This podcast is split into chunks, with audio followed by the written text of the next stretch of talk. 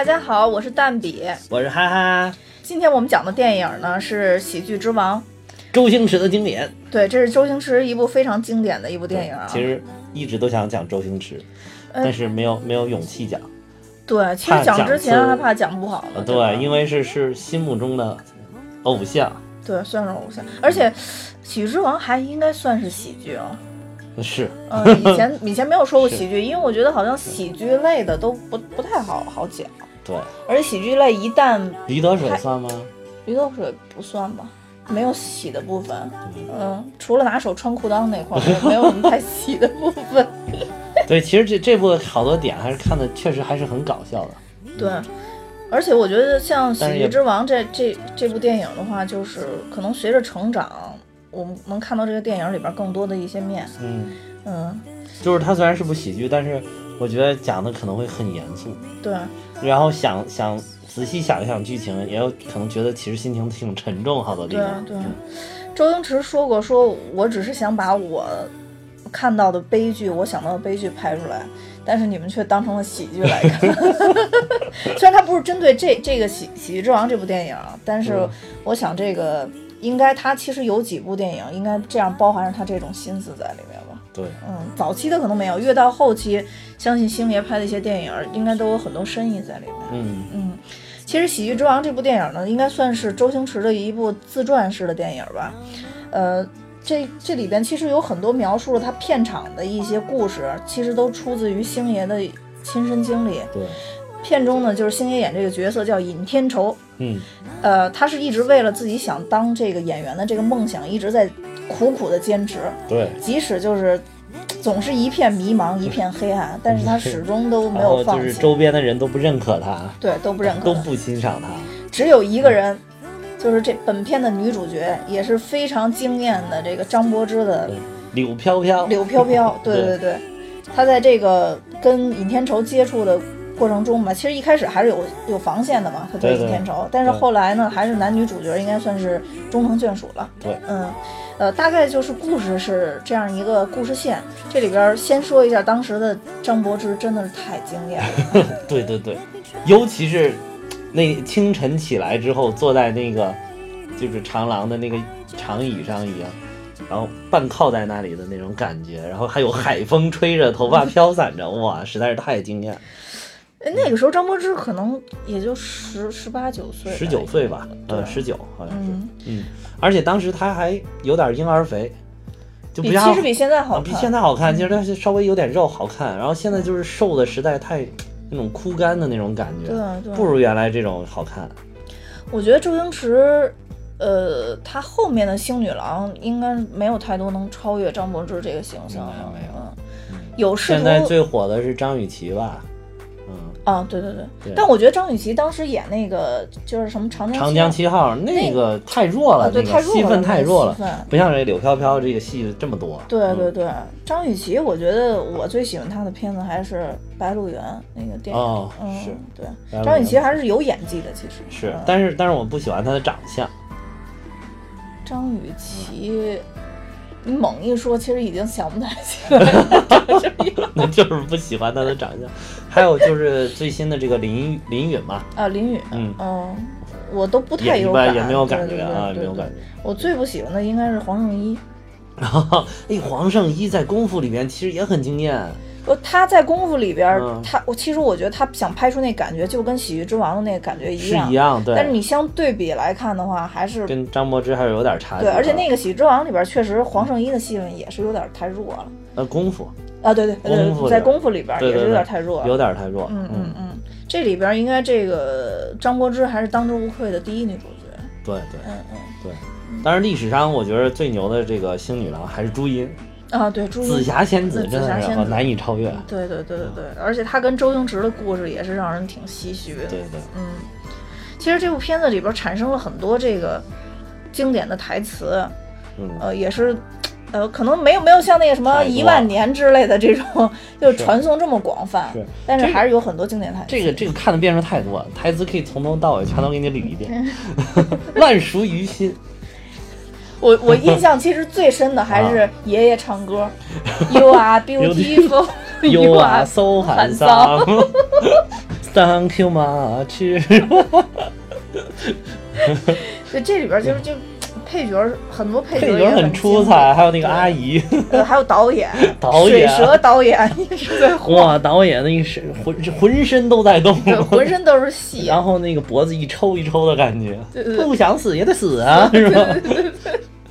三尼哥也也也很有哇，其实三尼哥也挺经典的。还有一个重要的龙套演员，啊。就是成龙大哥。哦，成龙大哥，对对，应该是这这部电影里边最惊艳、最最大牌的那个，就是你要说的话，这个这里边这个龙套已经盖过了星爷自己的对。这个名望了，是吧？对对对，而且其实这个当时是正好是，呃，那个成龙大哥在另外一个片场拍《玻璃樽》，嗯然后他拍《喜剧之王》，两个片场挨很近，然后就两个人就互相交流呀，商量说你去我这客串，我去你那客串。嗯然后大家看那个成龙大哥，可能好多人没看过那个《玻璃樽》里边，星星爷就进去客串了一个，然后扮演了一个小警察，然后牵了一条狗，那个狗就叫三妮。然后 这里边不是有个三尼哥吗？他牵的那个狗就叫三尼，然后就说三三尼座，三尼座，三尼闻，三尼闻，就是 他也挺搞笑的，就出场那个短短的大概有一分钟，然后也就特别搞笑。哦，那就跟跟成龙大哥是一，其实他们俩都互互演了自己很擅长成龙大哥这这个虽然就是只是一枪然后死掉，但是也是一个动作戏，而且动作戏而，且真的这个虽然就只是一幕就展现了成龙的演技，演技真的是。演太好了，一枪过去立刻倒地。中枪那个倒地的那个干脆劲儿，嗯对对对咣一下就倒了。然后还有，我觉得成龙大哥给他教嘱咐的这句话也特别有深意。嗯然后他就说：“哎，这位大哥，你在哪里学的戏啊？演的这么好。”然后成龙大哥说：“其实我也没学过什么戏，你用点心做，用点心做就好了。” 就是感觉就是嘱托年轻人一样，就是凡事一定要用心，对，要真的做进去。其实这部戏贯穿了很多这种思维在里边，都是鼓励大家坚持梦想，能把这个事情继续做下去的。对，嗯，其实他从头到尾的这个台词儿都特别的，其实都特别的讲究。怎么说呢？靠台词儿取胜，好多好多地方。嗯嗯，包括一开始的这个，呃，几个就是跟鬼一样的飘出来，然后嗯一开始你要我第一次看的时候说，哎，怎么一开始就是鬼片儿的镜头？后来发现不是，是龙套演员，就是实在就是不用心的龙套演员，简直演的就跟行尸走肉一样。然后这时候星爷就说说龙套演员也是演员，也是演员。对我刚想说这句话是经典台词。对 啊，这个就是尤尤其是可以跟后面的呼应起来。他始终觉得，就谁说说，不管谁说他说他就是个跑龙套的，他说其实就是演员。包括那个一开始三金哥问那个阿姨说这谁啊？为什么乱动机器？嗯，然后他说哦，他就是个跑龙套的。然后他还在旁边默默的加了一句哦，其实就是演演员，其实就是演员，对其实就是演员。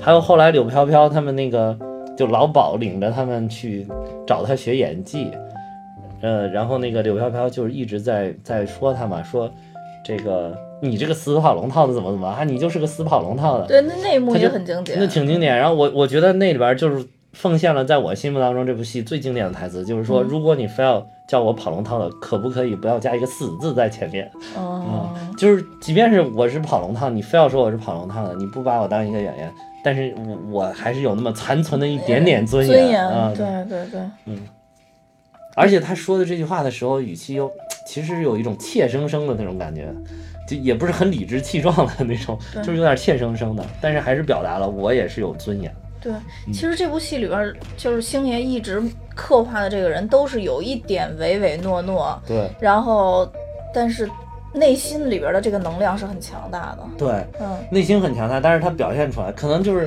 比如说人真的在社会上，你面对那种很强大的人，或者很社会上很强大的力量，如果你没有什么成绩，没有什么成就，也没有什么影响力的话，可能展现出来就是这样的。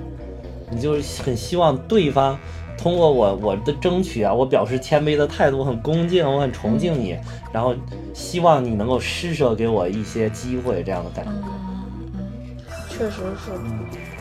这里边其实除了刚才咱们说的，就是跑龙套也是演员，还有其实我是一个演员，这都是第一第一幕出现的嘛。对，其实这里边就针对于这个飘飘跟尹天仇，还有一个最经典的一句话，就是“我养你”，哦，哇，这段真的好经典，而且配乐特别特别特别的棒。就这个配乐其实来自于我特别喜欢的一部日剧，叫《啊悠长假期》，啊！那应该是比较早描述姐弟恋的一部一部。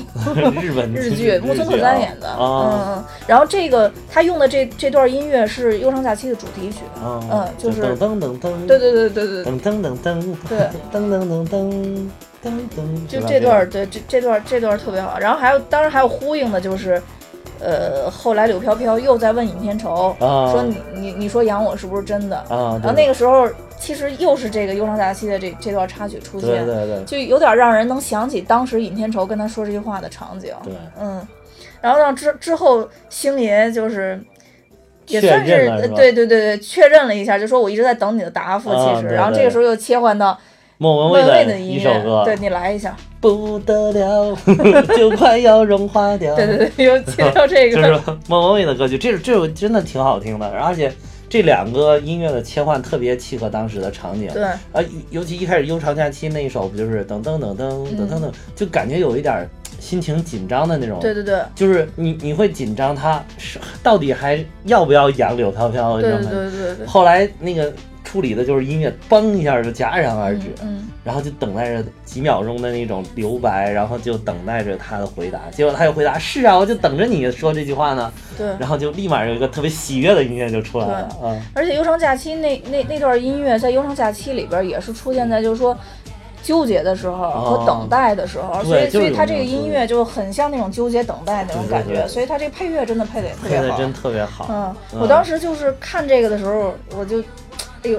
因为在忧跟《忧伤假期》基本上还是都是一个年代嘛，啊。然后当时我听完以后觉得哇，这这段音乐真选的特别特别好，特别好，对。真的，而且就是他这点说养他的那个，我觉得那一块儿处理的节奏感特别特别的完美。对。就是他先是两个人晚上不是过了一夜嘛，嗯过了一夜，然后他一开始其实我觉得柳飘飘就觉得我并不是跟你过一夜，我不像跟其他的那些男的一样，是是对对对，没拿钱给对对对才那个，我是为了挣钱，并不是，我嗯真的就是喜欢你了。对但是结果可能是我觉得他那会儿就是作为一个小人物，他是很自卑的，对，没错而。且我觉得人家长这么漂亮，凭什么跟我呀？就是这种感觉，就是自自己就是自己都无法说服自己，自己也觉得无法养得起。之后我这接完福利会，一个月不知道多少工资啊，就是可能是不是几百块港币的工资，这也养不起你，然后就把自己所有的钱都凑到一块儿给他，然后最后把自己表都压下来，了啊，然后结果结果柳飘看到这个，其实就特别失望，对对对走了。对，而且走的时候还说了一句谢谢老板。啊，谢谢老板啊，嗯就是故意，其实有点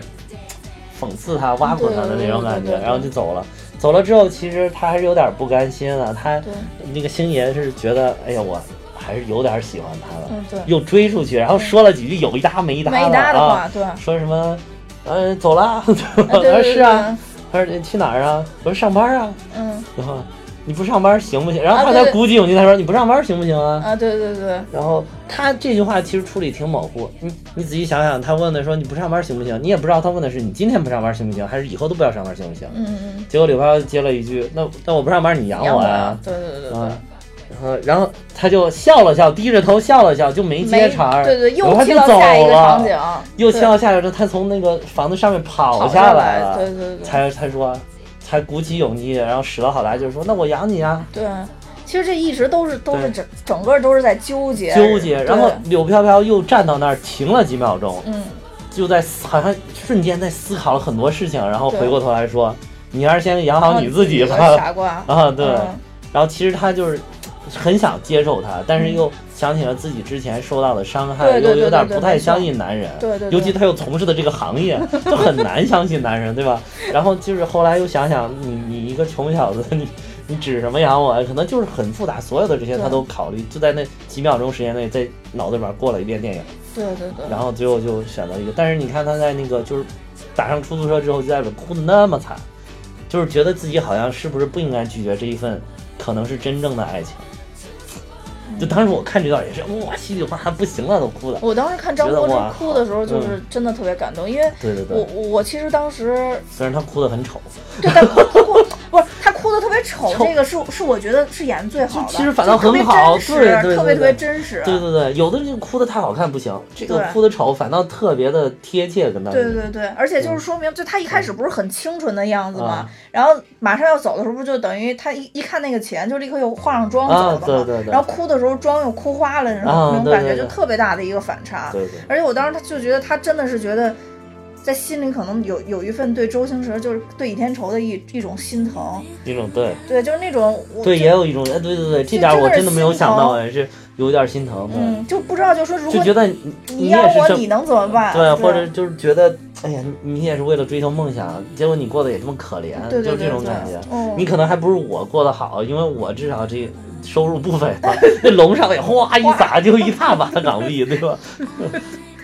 对，嗯就是就是那种感觉，就是反正让人看完了以后觉得反正挺心疼的。特别心酸。然后其实就是，呃，咱说说点开心的啊，就其实就是 就是那个周星驰再说都说哭了，里边不是有一段就说他那个怎么死也死不了的那段吗？哦，是嗯因为周星驰最有名的其实就是《匪兵乙》嘛，就是 《射雕英雄传》里边那个《射。雕英雄传》被 梅超风一掌拍死。对对对对啊，，其实当时周星驰是是去求过导演，就说嗯希望导演不让梅超风一掌拍死，而到第二掌再拍死。就是第一掌先挡一下啊。对对对对，虽然就是电影里边他肯定把这个效果放大了嘛，就是怎么死也死不了但是实际上来说，其实他可能就是呼应了这个故事嘛。是嗯，是，对，所以就是对于像周星驰这样的人来说，我觉得其实也很坎坷，因为他当时周星驰想当演员之前，其实还做了好长时间的，就是儿童节目的主持人。再往前再倒，你知道吗？他跟梁朝伟一 块儿去考 TVB，他撺掇人半天。对对，他还去搬砖，好像是梁朝伟搬没搬我忘了，反正他们俩当时是好朋友，他们两个就是好朋友，就约着一块儿去考 TVB。然后梁朝伟可能忧郁的小眼神儿一下就就就中面，了，对，就周星驰又又回去搬了一年砖了。就是嗯当时他们俩，我我好像是看过一个梁朝伟就是说的一个就是周跟他跟周星驰之间关系的一个描述，嗯然后就说当时他们俩阴差阳错，好像是骑自行车撞上了还是怎么着，哦然后后来那个后来反正就成了朋友吧。然后周星驰是千方百计的要说服梁朝伟去考这 TVB，梁朝伟死活不去，死活不去。后来他被周星驰这种执着感动了，他说哦那去就去吧。结果一去，邦当，梁梁朝伟就考上了。而且梁朝伟不但考上，瞬息间就红了，哎，对，瞬间就就一两年的时间就大红了。哎，你说梁朝伟那种长相好像也没觉得有很帅，就是眼神嘛人。家就喜欢他眼神嘛。其实我觉得头两年梁朝伟的眼神也没有现在这么他那个眼神对我也没有什么杀伤力，我觉得是不是对女的容易有杀伤力？我也没觉得有什么杀伤力。对我们这种做这种风格节目的人都没有什么杀伤力。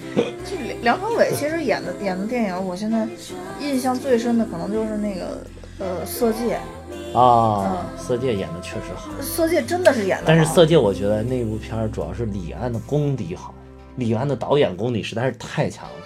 你再想一想，就是我们节目反复出现的张艺谋老师，如果拍《色戒》会拍成什么样？反正难以想象，对估？计估计像梁朝伟也也穿上什么红色的西服，打上绿色的领带之类的。就另一个就是这个这个叛徒版的三枪拍案惊奇，对对对靠色彩取胜。对对对。对，所以说当时觉得李安的这个功底特别强，但那里边确实梁朝伟的演技真演的特别演好，真的特别好真的演的。包括那个谁啊，汤唯，嗯，汤唯也不错，但是跟梁朝伟很好啊比还是差。我觉得汤唯当时应该是被那个李安调教的。嗯嗯嗯嗯嗯，对对对，是这样的。嗯，这里边还有还有一些就是经典的一些场面吧，我觉得也是给我留留下印象特别深的。但是这可能跟整个的这个呃呃怎么说呢，主线也是有一些关系的。嗯，因为周星驰这这部电影《喜剧之王》毕竟是在大家看来是一部自传式的电影嘛，对，又结合上周星驰当年做就成为一个电影人，中间曲曲折折经历了很多的事情嘛，嗯，呃，所以我就想，在周星驰心中一定有一份特别坚定的这种坚持在支撑他，是一个强大的能量场。对对对，他可能也是在这个放弃与不放弃之间一直在纠结。对，就在当时我看《喜剧之王》里边，就是有一幕，就是他回到那个街就是那个解放福利院，对街坊福利院。嗯，然后这个时候有好多好多人都都说你怎么迟到了什么的，啊就着急到解放福利院去玩去了。对对对对，当时就穿梭了好多个人，有人在台上唱戏呀、有大妈，然后有小孩玩球啊，小小小屁孩还裸裸体呃对，对，还有裸体小屁孩光着身子躺在那个乒乓球案板乒乓球，案板上，然后就当时的那种感觉，就是感觉好像在看不同的人穿梭在相同的地点，消消磨着时间，就是感觉那才是现实的生活。他坐在那里，那才是他现实的生活对。对对，但他又特别安静的坐在那里一动不动，又好像是他还是在坚持自己在看到一个更远的一个地方一样，就是他也没有加入到这些人的活动当中，对对也没怎么样，就是他还是他，那些人还是那些人，好像在一个不同的空间里在生活着一样对。对所以，当时那一幕我，我我印象特别特别深，而且他接着就是他那一幕，他结束之后，他不就回到他自己那个房间了吗？对然后继续看那个演员的自我修养。对，然后当时他那个房间让我觉得就像一个梦想的一个牢笼一样，就是首先它真的很像监狱那里边，就是那个铁铁的那个窗，特别像那个，其实你仔细看看，有点像那个《肖申克救赎》里边那个安妮做的住的那个房子对里边还里边还有 洗手洗手的。的，而且那个床也特别特别简陋啊，对。但是就是他那个照片，就是海报哈，对我我不知道我也是不是过度解读，就他那个照片贴那个形状有有近似于一颗心啊，那有点那那种感有点那个感觉，就好像就是嗯。把他自己这种演员的这一颗心禁锢在一个牢笼里边了。嗯对，就当时就那一幕，其实我印象很，虽然没有什么台词啊，嗯但是就那一幕我也是印象很深的对。嗯，还有一幕其实是是是这里边最让我感动的，啊。就是我我是看那一幕的时候就是哭的，就不是、啊不是不是那个张柏芝哭的，啊不是哭的，就是他不是一开始本来说嗯。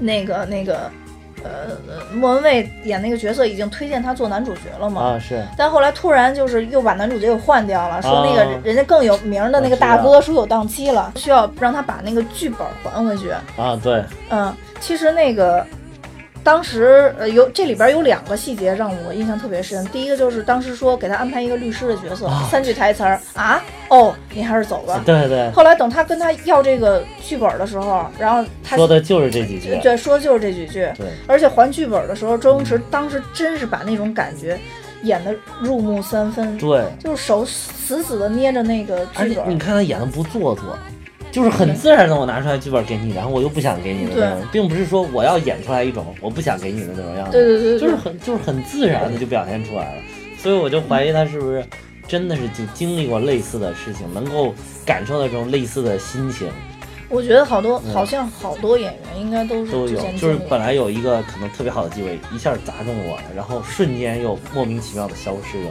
对，对对，就嗯，当时我觉得他捏着那份剧本，就像在捏住他人生的一个希望一样。就像捏着救命的最后一根稻草一样，对对，对就真的是拼死也不想不想放。掉，然后就是好像就是当那个剧本被拿走之后，你感觉他整个人都空了那种，对对对，就是人生都空了，就不知道人生还能干什么的那种对感觉。而且你以为那是最惨的时候吗？No，啊对。出门的时候，大姐又管他要衣服，要衣服，还礼服都不让，礼服都不让穿了。然后，对对对，那点儿是是，就就是我突然想到了那个说什么人的痛分一到十级，第一集就是蚊子叮咬，第十集是那个孕妇分娩，嗯然后就问说你知道第十一集的痛苦是什么？就是你在分娩的时候有一个蚊子在叮你，这个就这种感觉，就是经历了十级痛苦了之后，突然最后又说，哎，你把礼服也给我留这儿，就这种。就是感觉有一种惨无人道，就是对而且好像一下他就又回到了现实一样，就本身他因为之前都一直在梦幻一样的生活啊，什么啊。跟各种大咖一块啊，儿。对，还能跟杜超级巨星杜鹃儿一块儿跳舞对对对，出席舞会，对，还出席发布会，哦然后各种的，对，然后好像一下就是从从那个光明又堕入黑暗当中，就好像前面那几天是生活在幻想当中，并不是真实的那种感觉。对。然后我我特别想说，你刚才说就他那三句台词儿真的挺照应，挺照应的。就是他就什么啊哦，你还是走了，嗯就是他就是啊的那个，就是就好像就是对片方跟你说说这个我们准备还是找大哥回来演这个角色，这个这个这个以后咱们再合作，他就很吃惊，就来个啊，就是对然后对。对对，呃，但是说说我们还是会给你找一个其他的角色也也也满足一下你，然后哦，对对对对对，然后一直到最后，就是不想交剧本，就把剧本那个砰拽完了之后，就好像跟你说一句，你还是走吧，哎你还是走吧 别在这玩了，这儿不是你能玩的地方，就是而且。其实当时跟他演对手戏的那那个人，就嗯。最后说你还是走吧那句话，就是也也透出一种跟就很无奈那种感觉一样。对。嗯，对，而且就是里边其实还有一段，就是他跟张张柏芝在海边晚上的时候，嗯。然后当时有一句话说，张柏芝说那个前面黑漆漆的，什么都看不见。啊，然后周星驰说也不是了，天亮之后会很啊，对对对，哎呦，第一遍。不是第一遍，就是头好几遍看，我都没有理解这一点儿，我就觉得那个是一个很随意的一个镜头，因为他们晚上不就在那儿跟撸串儿一样，撸完了之后就在那儿坐着犯犯傻嘛，其他人都睡着，喝多喝都睡着了嘛，我就觉得对红红爷是吧？红爷领着两个小弟都睡着了，我还我还以为就是当时觉得挺随意一个镜头，后来又看了好多好多遍，后来我才觉得哦，就是这个场面配合着就是两个人，这镜头是拍向大海的，嗯嗯然后他们两个是背影，然后就看向前方的那种样子，然后再配合着他们刚才你说的这个台词，觉得哦，其实挺有深意的，就是其实是反映了两个人的心境。对。就是你你你一个当夜总会小姐的，就觉得我的人生可能就这样了，前途也没有什么，都很黑暗了。对，但是星姐就很坚定，还是她一贯的这种坚定执着，就觉得哦，我总能等来天亮的那一刻。对对对，就其实两个人都是都是面对生活有有一些绝望，面对生活的无奈，对他拍那个场景就很像两个人在黑暗当中在寻找希望，就希望可能在下一秒的时候就会出现我那种突然想到了俞敏洪老师，在绝望中寻找希望，人生终将光明，是吧？我才突然觉得这于老师特别像搞传销的，嗯就是当时张柏芝在这里边演的这个、这个角色，其实跟这个尹天仇演的这个角色配合的特别好，就特别好两个人呼应特别好，因为两个人是一个特别张扬，对一个低调内敛。对对对，就是那那种感觉，就搭配的特别特别好，特别好你反而觉得周星驰其实真的是不太适合杜鹃儿这种这种角色。虽然当时两位其实是真情侣，但是 但是就真的不太适合杜鹃儿这种角色。对对对嗯，而且从这里边儿你就看出很多可能电影圈的这种残忍吧。我以前看过一个那个嗯黄轩的那个访谈，啊就是也、就是我那知道知道吗？黄轩。啊我知道知道。然后当时就说嗯说他当时就是被本来被选上演那个《满城尽带黄金甲》里边那个哦三皇子，就是那谁的弟弟，啊那个那个那个呃周杰伦演的那啊个人的弟弟。当时他就是这样，就豁不去。他当时已经打拼了好好好久了，啊，然后就觉得我终于有一个机会，就是可以演张艺。谋老师看中我了，对，张艺谋 老师看中我了，我可以演三皇子的这个角色。啊虽然那三皇子在那里边其实是也没什么戏也份，是吧？没太多戏啊份。然后后来突然就跟他说说那个不能再那什么了，因为就是定档了周杰伦。啊呃，因为周杰伦在里边演的那个角色，他再有弟弟，就不可能就说像你有你这么大的弟弟，因为你跟周、哦周杰伦长得太像了，啊就就说。年纪差不对，既然我们邀请了周杰伦，就不可能再邀请你了，啊就跟他这个很啊像，很你知道吗？然后后来黄轩也是把剧本好像就还给人家，去、哦去去跟人说，那看还有没有其他机会，人家说又在那里边给他演了一个，匪兵乙嘛，呃，是是铁甲兵，就他那里边那个银就兵那种而且是跟着周杰伦的一个一个兵，跑在他旁边的。呃，还有一个就是特别突出的例子，就是托比马奎尔，就是啊演蜘蛛侠那，就原来那个老的那个蜘蛛侠。嗯嗯、他其实跟那个小李子嗯，是特别好的朋友。是吗呃，？对，两个迪卡普里奥吗？对啊，对，哦是迪卡普里奥。这这差差别也挺大的，其实。他们俩，他们俩的就是友情之作，就是演的那个《了不起的盖茨比》。啊，有他吗？了不起盖茨比对啊，他是他是第一个出来的呀，两双双双男主角那里边儿，他是他在那个《了不起盖茨比》里演他邻居的那个人，哦，嗯，就他们俩是特别好的朋友，但是小李子就。虽然说之前一直没得奖，但相对来说还是比较顺风顺水。对对对特别小的时候就就演了美剧嘛，对，然后之后又演了电影，他就一直就是出不来对，但他也是一直坚持做演员，后来直直到蜘蛛侠找到他，他才有了翻身的机会，啊然后跟这个小李子一样，就跃居了这个好莱坞一线男一演员线男演。对对对，但是其实就是索尼也没玩好吧，蜘蛛侠。对蜘蛛侠这个，等等那个新的上了以后，咱们可以好好，讨现在还不。定档，七月七号我又查了对又又没有定档还没有定档呢，对对对，很着急，很着急对对对。这个到时候咱们再来一期。对，那必须得来一期。嗯，我觉得像这样的演员可能很多，而且就是，其实他不光是演演员了，对，对于对于《喜剧之王》这部电影来说，可能映射了很多很多行业，也映射了很多很多人。对，你说你有没有？就是一个大富豪说我要给你投资，然后到跟前了谈了谈，又说哎呀还是算了吧。哎，我经历这种事儿还少吗？啊，对呀、就就就没办法，那个时候你你只能告告诉自己，这还这就没缘分。对对，就是所以有的时候我我特别觉得说，人如果没有阿 Q 精神，可能没法坚持走下去。对好多时候你得学会跟生活做一些小的妥协，但在大方向上又绝对不能妥协。对对对。呃，心存力量是一件挺难的事儿，其实对，嗯，其实这你看这个《喜剧之王》拍的，他从头到尾其实都很难的，他到最后也没有大红大紫。对，没错，嗯、只是说你感觉到最后他给了你希望，就是杜鹃儿愿意来参演参演他们这个街坊福利会拍的这个话剧《雷雨》，对吧？对对对，就是演员还是他们这帮小小，就是那种业余的小演员，然后有一个大咖说过来支持一下，就这种，最后就这个影片就结束了嘛。对就是等于说这部影片到最后他并没有成功，也没有说成为一个大明星演员，没有。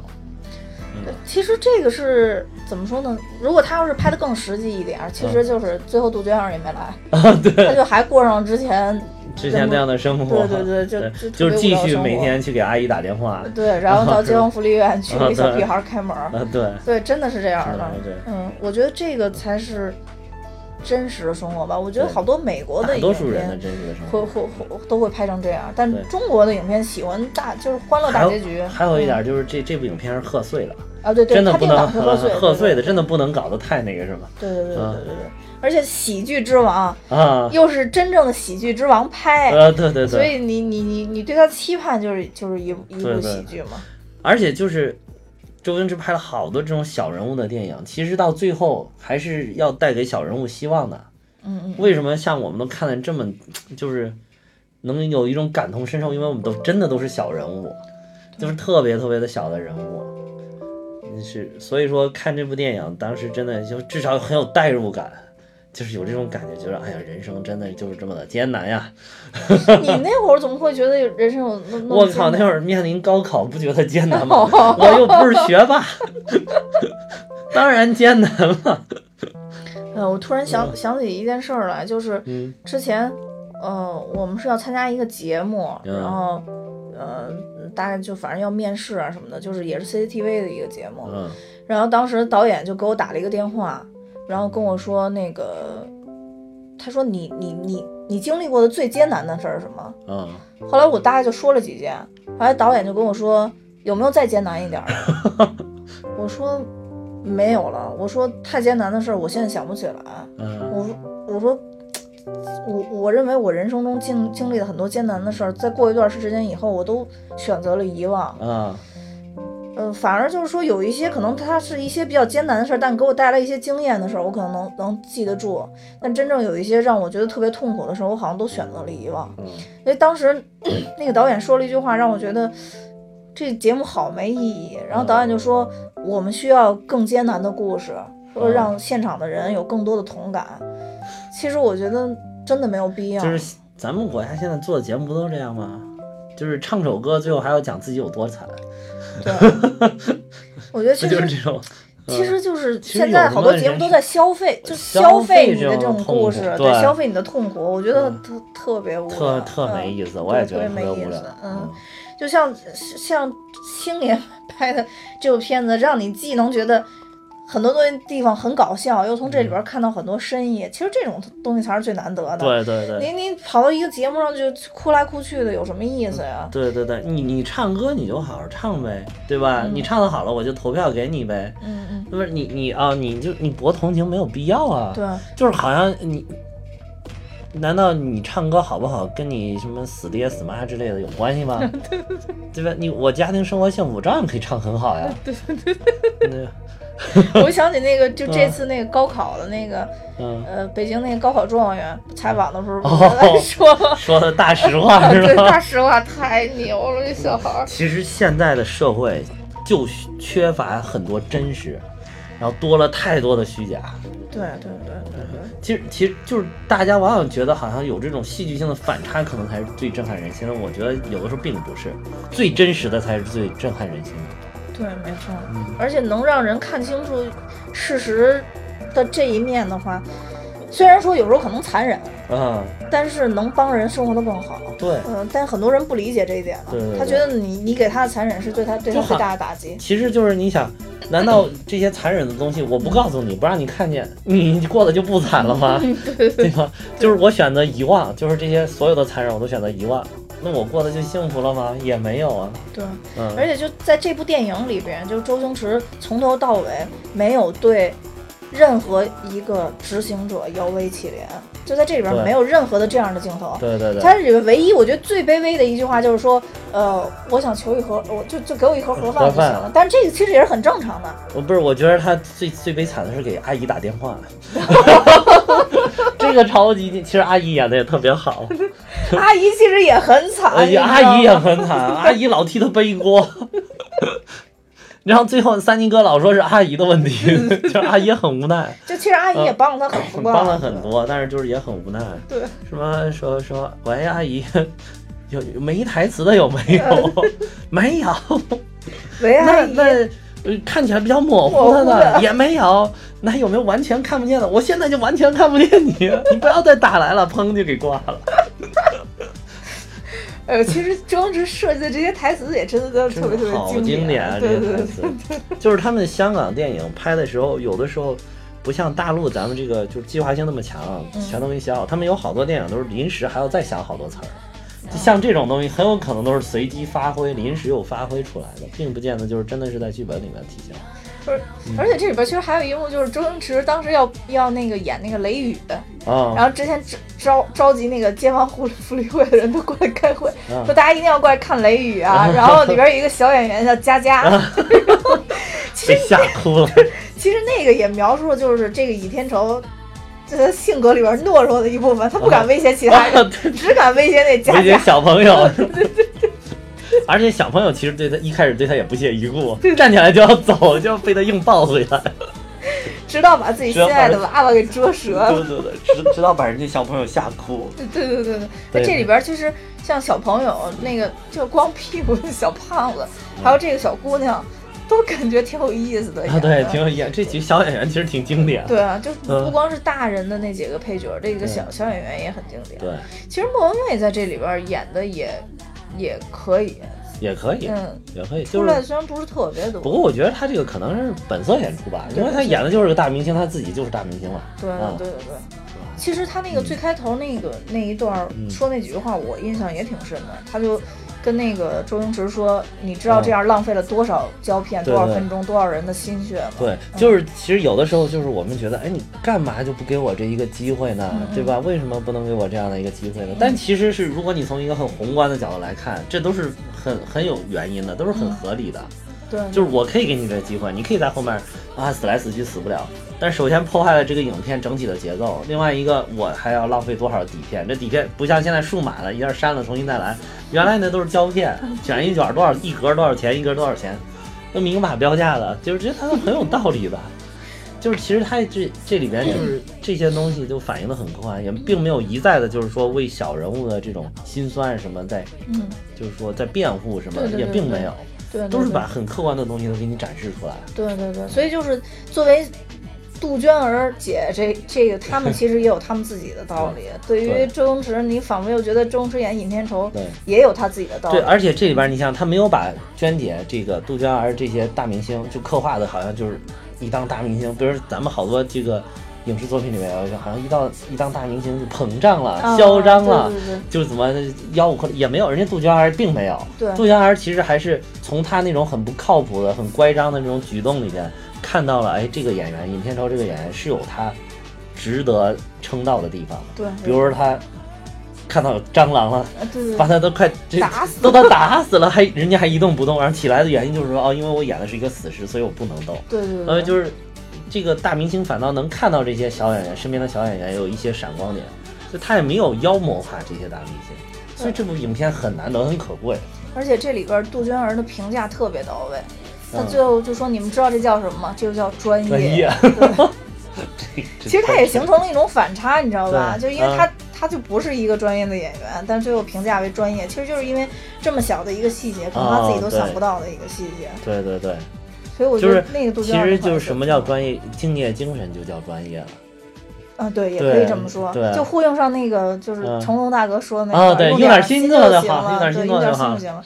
但是他这里拍的又特别真实，是怎么着？嗯就是包括导演啊，还有杜鹃儿身边的那些人，嗯。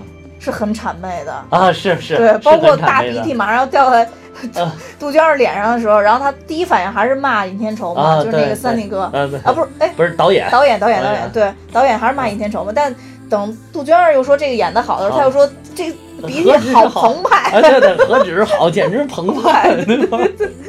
就那种感觉又演的特别真实，你知道吧？就是说还是形形色色，这里边什么样的人都有，人都有嗯，嗯对，其实职场、片场都是如战场 一般，就真是形形色色，什么样的人都能碰到。对大家都在为自己的利益，然后为各方利益的一个平衡，都都在奋斗着。对对对，包括这里边儿那个吴孟达演的那个角色。哦，是。哎，对，说到吴孟达，还有一个，我之前也是看到吴孟达的一个访访谈，啊，然后就是说那个，其实当时周润发跟吴孟达是同学嘛，那郑少秋也是，啊，是吗？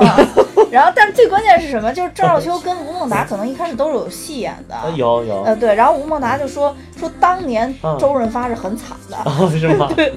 就是因为周润发当时他嗯。超过了演员的平均身高，哦。就他们这个以前的拍摄技术。镜头没对办法，对对，没办法，就大家都差不多的身高。啊然后那会儿他们已经开始演那个就是楚留香了嘛，啊，对，然后后来少秋嘛，对郑少秋、吴都在里边，对都在里边但是周润发大哥没有戏演，没有戏，对对，然后吴孟达就一直开导他、教育他、帮助他。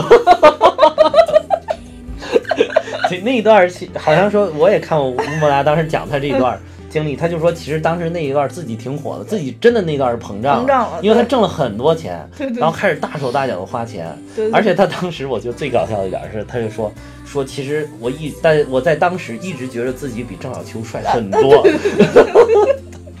而且他是特别正经的，特别正经的说这个特别正经地说，他是真心的那么想，真心这么觉得对对对。所以你看，连发哥当年都有都有这样的经历，所以说这些演员可能就真的是很难真的真的，其实真的就是不光是演员，都是这样的。嗯嗯嗯，对。但是你你你在这部片子里，你觉得吴孟达他们最后的那那一那一幕我当时最后就是最后那一幕好像有点儿跳戏，对我就有点跳出来了。但是就是我后来想的，我就觉得他可能是就是为了反映，不光是这些演员在演戏，就是整所有的人，你在整个社会里边扮演的都是各种各样的角色，嗯，就是还有尤其包括警察，还有当卧底，那卧底也是一个演员，就是这个是可能是。在职业里边，跟他们这些当演员的最接近的一个职业，就是警察里面的卧底。哦，嗯，但是其实你要是再扩展来想，可能包括那几个黑社会的成员，包括这些就是真的去送外卖的，就是我要去给人送外卖这些人，你都是在社会里边扮演着不同的角色。我觉得他可能是为了通过一个剧情来反映这一点，所以才加了这么一段。嗯，但是跟前面其实整个最后这十二十分钟吧，差不多有砍掉，也不影响前面的剧情。对啊，，并就不。好像没没什么太多的影响。嗯对，而且前面也很完美。对对，拍的也很完美。就是不是因为片子时长不够，需要这总版就加上这一段，总版才一个半小时，不加这一段就一个小时变短片了。我也不知道，如果你硬熬的话，可能也会觉得说，像尹天仇这种人，只要他愿意做的话，即使他不是在片场，他也他也能变成一个英雄。可能就是他可能也有他那个执着劲儿，可能对，可嗯能有有这种东西在里边。有这种东西。这个我没有听过访谈采访这一段，所以真的不知道星爷自己到底是是怎么想的，嗯，也有可能真的就是为了熬时长，也有可能。岁档嘛。因为因为你那个一个半小时就是正常的电影长度吧，你就可以参加正常单元。如果只有四十五分钟，就是短片奖，就是只能是获短片。就 他这里边其实有一幕，也有可能是说，就是吴孟达当时跟他说，就这个绝对不能演出问题，一旦演出问题，就可能会出人命。大概有有这种感觉，就是我觉得可能也是现给你一种反差。对，就现实的人生生跟演戏跟演是不一样的，这个就是演戏可以不停的 NG，不停的重来，直到拍完美为止。但是你想当警察，这面对生死，你一个 NG 就 over 了。对，没错。没错人生就是其实不光是这些事儿，人生好多事儿都是你过去就过去了。我我突然想起一句话，以前我看书的时候，就是书上写了一句话，就是说人生每一天都是现场直播，对，就是这里边也说了吧，吴孟达好像也说了啊是吗啊？然后就说说嗯我我没有机会再倒带重来的，对对对嗯对，真的是，所以我们真的要好好珍惜每一天，走好每一步，真的就是时常有时候就是，我现在在玩王者荣耀的时候，都会觉得有一丝罪恶感。不是不是不是，这个不是，就是你人生要干不同的事情，在你紧张忙碌的工作之余，还是要腾出来一些时间放给休闲的。对我现在嗯不用这么想，就是因为忍不住，我就必须。对抗不了基本的欲望，是吧？但其实这个其实就是，比如说像玩游戏这种事儿的话，它可能只是占用你的，真的是占占了我的休息时间。就是啊因为本本身我每天晚上就是工作的时间会比较晚，嗯，可能有的时候就是大多数时候吧，可能都到十一点多、十二点这种样子。然后我再过去玩会儿游戏，可能就要到一点了。所以现在对我的健康已经造成了一定的危害，所以我现在在调整这个心态，调整这件事，看怎么能合理安排我的时间。再加上你一直都都鼓励我减肥的这件事儿，然后我以后还要我也一直鼓励自己，但是没有什么效果呀。我我我还要留出一段时间来减肥。嗯，嗯，我就必须要就是减减掉二十四斤脂肪。就是嗯就是，你你其实人就这么多时间，能干的事儿就这么多，你选择去做什么，其实就是一种生活方式的选择，对，一种自己人生观的选择。嗯嗯。就是在同样的时段，我干什么不干什么，你决定了你未来会成为一个，怎样的人就会决定未来你啊，成其实就是一个个人生观的事情。对。嗯但是可能你过了好多年之后，你再回头看，你真的不清楚你当时为什么这么去选择。我我特别不想让我很多年之后回头看的时候让自己后悔。可能好多人就是跟欲望妥协，呃，对对吧？跟欲望妥协，就是我这个啊，突然特别想做什么，但是可我觉得每个人都有这这种经历，就是我特别想做什么，但是我明知道我这个时段做这个事儿不对，嗯，但是最后忍不住我去做了。比如说半夜出去吃火锅，一直给呵呵打电话，然后给我打了 打了两个小时，呵呵也妥协了。妥协。受不了你们俩这故事了，你们俩又想半夜出去吃火锅，赶紧。我们两个本来是可以八九点去吃火锅，硬打了两三个小时电话，互相劝不要去吃火锅，最后都向欲望妥协，导致我们十二点十二点半才出去吃火锅。不是，呵呵的版本就是说你一直劝他去吃火锅，他一直告诉你不要去吃火锅，最后你还是说要去吃火锅，他说哎哥们儿嘛，还是要陪你一下，就去吃火锅。都是在给自己找理由啊！哎呀，他一点没比我少吃，我跟你说。不不过人生嘛，还是应该有意思一点，偶尔跟欲望妥协一下没什么也也。可以，对，嗯也不一定就非要过成清教徒的那种生活，是吧？嗯，我以前看见就是写全智贤说他有一篇文章是说全智贤把自己的人活成了一支军队，就说他的那个生活作息就跟当兵一样，啊就即使在她怀孕期间也是坚持了她大部分作息。啊，嗯，我有时候觉得这就是一种人，我就说嘛，人生观的选择嘛，生活方式这一种选择你看你怎么选择了。对对对嗯这就是他选择，他这样选择很开心，但是我要这样选择，可能我不开心，所以我就不这样选择。我突然想起咱们上上一期不是不是上上期说变形金刚的时候，啊，对咱们的选择都是一样的，啊，然后咱们的选择都是在家瘫着，就不会出去，就不会碰见变形金刚，探险呀，探险什么的都不会。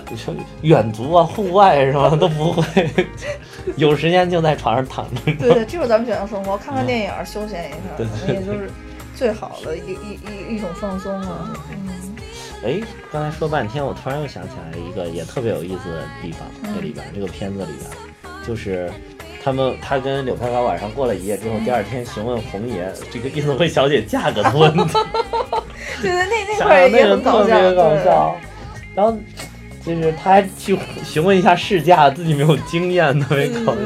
说普普通通的说，哎，说那个红爷，这个夜总会小姐过夜大概多少钱一晚？就红爷说普普通通一千多块到一千两百块不等了。嗯 然后他说，那如果品质好一点的，嗯我说什么品质啊？他说我敢说是极品的素质。啊，那一百多万到一千多万不等，然后帮嘣，电话都掉了，不是挂了，电话都掉了，直接电话都掉，吓到手软。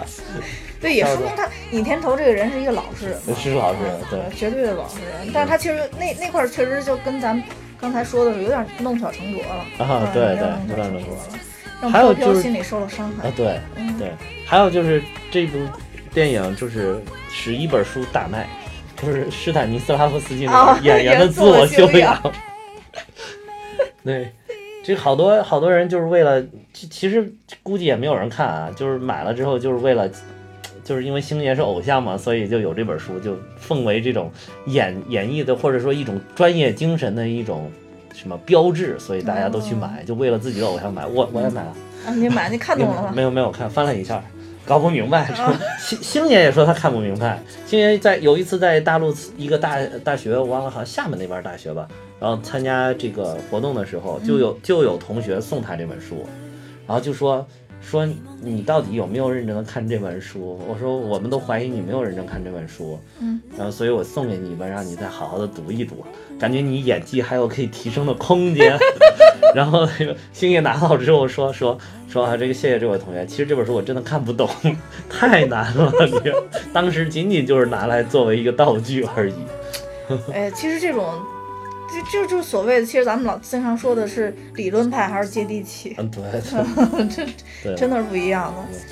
你可能作为人类文明的延续，需要有这些总结理论的。对但是作为把一个事情搞好，也需要就是很多很多做接地气的人。对，像这种，比如说你理论总结好，你也许是去电影学院当个老老师师或者教授之类的，但是实践的好的人，可能是最后真的成了演员了。对嗯，这都不一样的。嗯，所以像尹天仇这样的人，他不是学院派，但也许他最最后给我们留了悬念了。但是嗯在最后，他可能能成为一个真正特别优秀的演员演员。对，那对于我们我们每一个人来说，可能就是在现实中努力做好我们自己就就可以了。我觉得这是《喜剧之王》教会我最多的一个东西。虽然它它虽然它不是一部教育片，但是能让我们学到这些东西。就是不不见得我们要成为就是大富大贵或者特别有名气的人，但是我们就是在各自的你在社会上扮演的这个角色上面认真的生活，努力的生活下去。对，不管说是大的梦想还是小的兼职，都是非常有价值的。对，嗯，对，好了，那我们今天也把精髓说的非常的清楚了。对，呃，其实周星驰就是真的是我特别特别喜欢的一个演员。然后咱们这这么多期过去才讲一个，就是以后看有机会吧，再多讲几期，嗯，对，因为他真的是可以说是中国这么几十年来喜剧界就是一一颗就是绝对是不朽的巨星。你再看，后期没没有人能对对，超越的就从他之后就没有再超越。对对对啊、没有人能够超越他。就是现在，包括现在好多的喜剧的这些表演方式、语言方式，还有这些演员，你都能看到从星爷那个里边拿出来的东西。对对啊对，没错但是你还没有看到能够再创造更多新的东西、超越性的东西，目前还没有。对，所以说，真的是不朽的丰碑，可以说是在这个喜剧界里边。嗯，像这种就是不管他是不是无厘头，对，他都能教我们一些东西在里边。对对对他的电影，嗯，就是既能让你开怀大笑，又能让你引起很多的思考，这个是非常非常就的难。笑过之后不空虚，这是这是他他特别的难髓。对对现在就是好多，你看，包括香港好多的电影还在坚持这种无厘头风格但是真的就像你说的看完了之后好空虚。就 不是一般的空虚就是空虚到根本都看不完这种片儿都不想看完对。我觉得就是呃就像星爷的地位就跟这个片名一样真的是咱们国家的喜剧之王对他是真正的喜剧之王好了那咱们今天就到这儿吧。嗯好拜拜。再见。不得了谁你眉毛一挑。